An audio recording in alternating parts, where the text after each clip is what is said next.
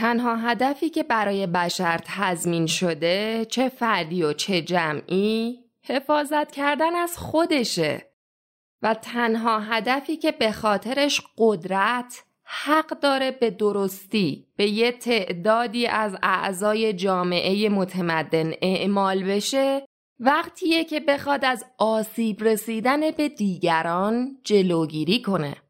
اعمال قدرت به خاطر خیرخواهی چه فیزیکی و چه اخلاقی دلیل کافی نیست. کار درستی نیست که شهروندی به اجبار مجاب به انجام کاری بشه یا از کاری منشه چون به نفع خودشه یا اگه فلان کارو بکنه خوشحالتر میشه چون انجام دادن همچین کاری از نظر دیگران کار خردمندانه یا درستیه آدما اگه دلایل خوبی برای این کارشون دارن می‌تونن استدلال کنن می‌تونن بهش نشون بدن که چرا فکر می‌کنن درست نظرشون. رازیش کنن یا ازش خواهش کنن که فلان کارو بکنه. اما نباید اونو اجبار کنن یا تهدید کنن که باید فلان کارو بکنه. و احتمالا خودتونم حد زدین که روی صحبت جان استوارت میل تو این کتاب با افراد بالغه نه کودکان.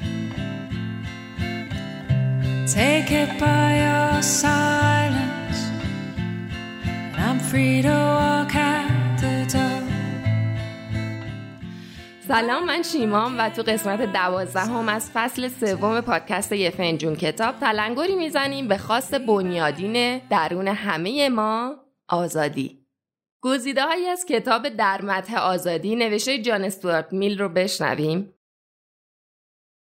یه آدم نه فقط می‌تونه با عملش زندگی دیگری رو جهنم کنه بلکه می‌تونه با بیتفاوتیش به اون آدم این آسیب رو بهش بزنه و در هر دو حالت نسبت به ضرری که وارد کرده مسئوله.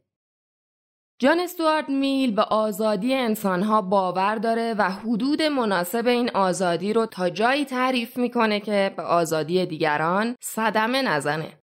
او میگه در درجه اول آزادی ما درونیه و مربوط به آزادی آگاهیمون میشه. آزادی مطلق عقاید و احساسات نسبت به هر موضوعی.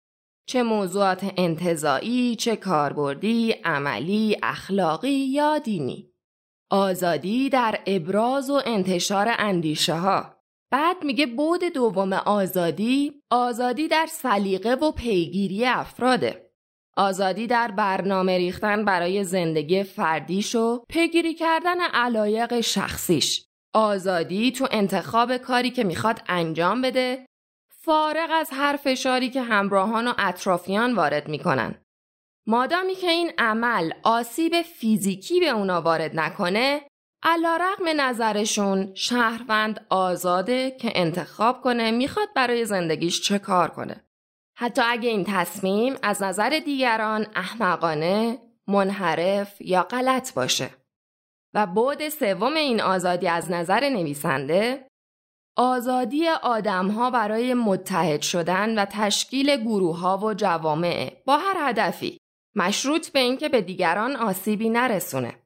هیچ جامعه ای که این سن و آزادی رو نداره جامعه آزاد تلقی نمیشه. فارغ از اینکه ساختار قدرت توی این جامعه چه شکل و فرمی داشته باشه. جان استوارد میل میگه تنها شکلی از آزادی که به نظرش لیاقت اسم آزادی رو داره همینه که آدم بتونه بنا به صلاح دید خودش. کاری که فکر می‌کنه درسته رو انجام بده. مادامی که دیگران رو از این حق محروم نکنه و به اونا آسیب و ضرر فیزیکی نرسونه و مانعشون واسه رسیدن به هدفشون نشه. چون اون بر این باوره که آدما توانایی محافظت کردن از خودشونو دارن.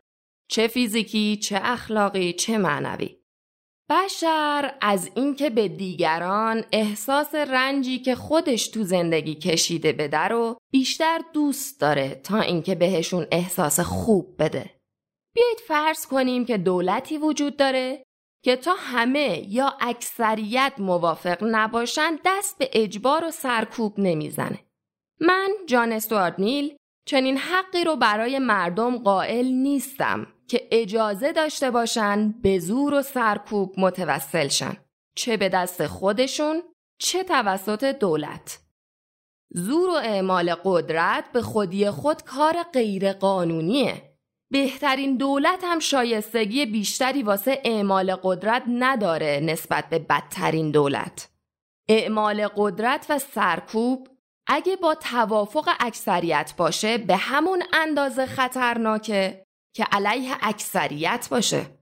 اگه همه آدمای یه جامعه موافق یه نظر باشن و یه نفر فقط یک نفر مخالف این نظر باشه جامعه حق نداره اون یه نفر رو ساکت کنه. به همون اندازه حق این کارو نداره که اون یه نفر اگه در رأس قدرت بود حق نداشت بقیه رو ساکت کنه. اما این کار شیطانی ساکت کردن اگه عقیده درستی باشه کسی که دیگری رو ساکت می‌کنه از فرصت تصحیح یه اشتباه محروم مونده و اگه اون عقیده غلط باشه نمیمونه از بین میره و این ویژگی پرفایده ایه. درک بهتری از قدرت واقعیت که آزادی ابراز عقیده برای ما ایجاد کرده. اگه بخوایم دقیق ترین رو توضیح بدیم بیای تصور کنیم که این عقیده ای که داره توسط قدرت حاکم سرکوب میشه درست باشه. در این صورت اونایی که می‌خوان سرکوب کنن البته که نمیگن واقعیت داره. اما اونا مسئول از اشتباه نیستن. اونا هیچ حقی ندارن که تصمیم بگیرن چه خیری برای دیگران خوبه و هر کسی که این خیر رو به چالش بکشه ترد کنن. گیرم تصور می‌کنن که نظری صد درصد غلطه. چرا باید فرض کنیم که نظر اونا در مورد این قضاوت مطلقا درسته؟ سرکوب گفتگو کردن بر این فرضه که قضاوت کننده مسئول از خطاست. همه سرکوبا همینطورن. تصور مسئولیت از اشتباه هم تو منع انتشار اشتباه وجود داره هم تو کاری که قدرت حاکم فکر می‌کنه درسته اگه آدما قرار باشه کاری بر اساس عقیدشون انجام ندن مبادا که غلط باشه. دیگه باید فاتحه همه علایق محقق نشده و وظایف انجام نشده رو خوند. تیکایی که گوش کردین از کتاب در مدح آزادی نوشته جان استوارت میل بود. امیدوارم این کتاب رو بخونید و ازش لذت ببرید. تو قسمت بعدی پادکست یه فنجون کتاب با رمان بینظیر تاون نوشته آلبر کامو برمیگردیم. منتظرتونیم که فردا آخرین قسمت ویژه برنامه نوروزمونه.